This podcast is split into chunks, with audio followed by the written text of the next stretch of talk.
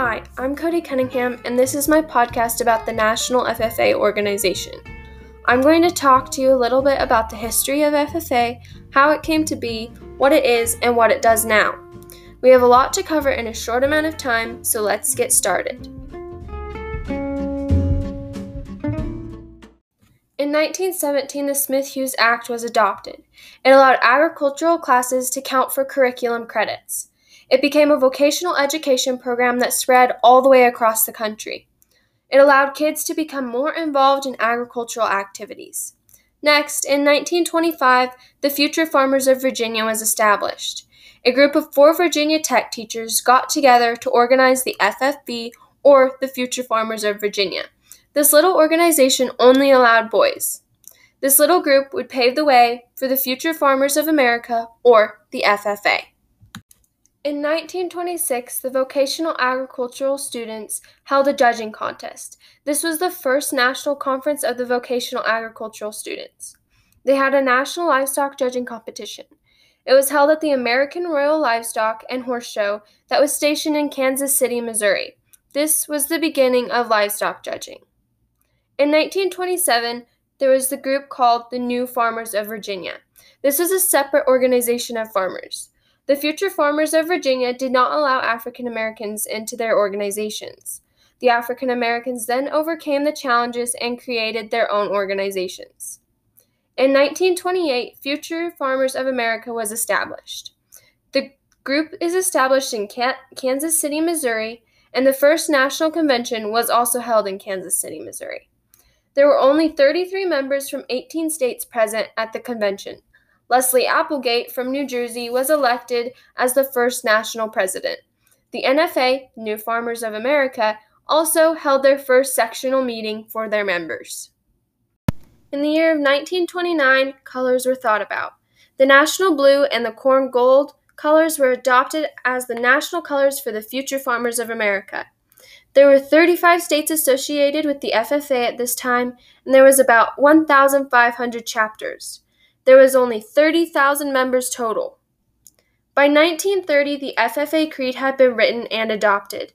The F F A Creed was written by E M Tiffany, and the official dress was decided on at the nineteen thirties convention. In nineteen fifty, we were signing the bill.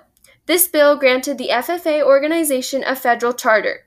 It also allowed specific, it also specified that the agriculture teacher of a school was the chapter advisor. On August thirtieth, Harry Truman signed this bill, and it became the Public Law eighty-one dash seven forty. During the year of nineteen sixty-five, there is some merging going on between the two farmers' associations. The Future Farmer of, Farmers of America merged with the New Farmers of America. This increased the F F A membership by about fifty thousand new members.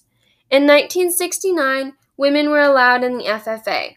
This allowed women to be able to hold offices and compete at events in their regional and national levels. In nineteen seventy-one, the National F F A Alumni Association was established.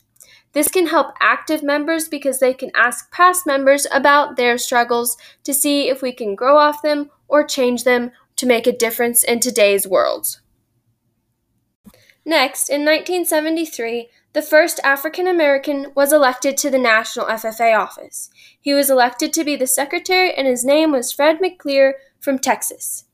In nineteen eighty-two, the first female National F F A president was elected. Jan Eberly from California was elected as the National F F A president. In nineteen eighty-eight, we were changing the name of the F F A organization. The National Future Farmers of America changed its name to the National F F A Organization. This was done because there was a growing diversity of jobs in agriculture. By the year nineteen ninety-four, the first African American National F F A president was elected. His name was Corey Flournoy from Illinois. In nineteen ninety-nine, the convention location is changed. For the first time, the National Convention is held in Louisville, Kentucky, instead of Kansas City, Missouri. There was forty-six thousand nine hundred eighteen members in attendance. Because there was so many members, it could not be held in Kansas City, Missouri anymore. In two thousand two, we opened the time capsule. At the seventy-fifth National F F A Convention held in Louisville, the officers opened up the time capsule from the fiftieth National F F A Convention. In two thousand six, our location changed again. The National F F A Convention was held in Indianapolis, Indiana for the first time. There was fifty-four thousand five hundred eighty-nine members in attendance, more than ever in F F A history. Now that I've packed your brain full of information about the National F F A, I bet you're wondering what else the F F A does. F F A now teaches its members how to work efficiently and effectively. It teaches kindness, gratefulness, and willingness to help out. It continues to give members confidence and skills that they will need throughout their entire lives.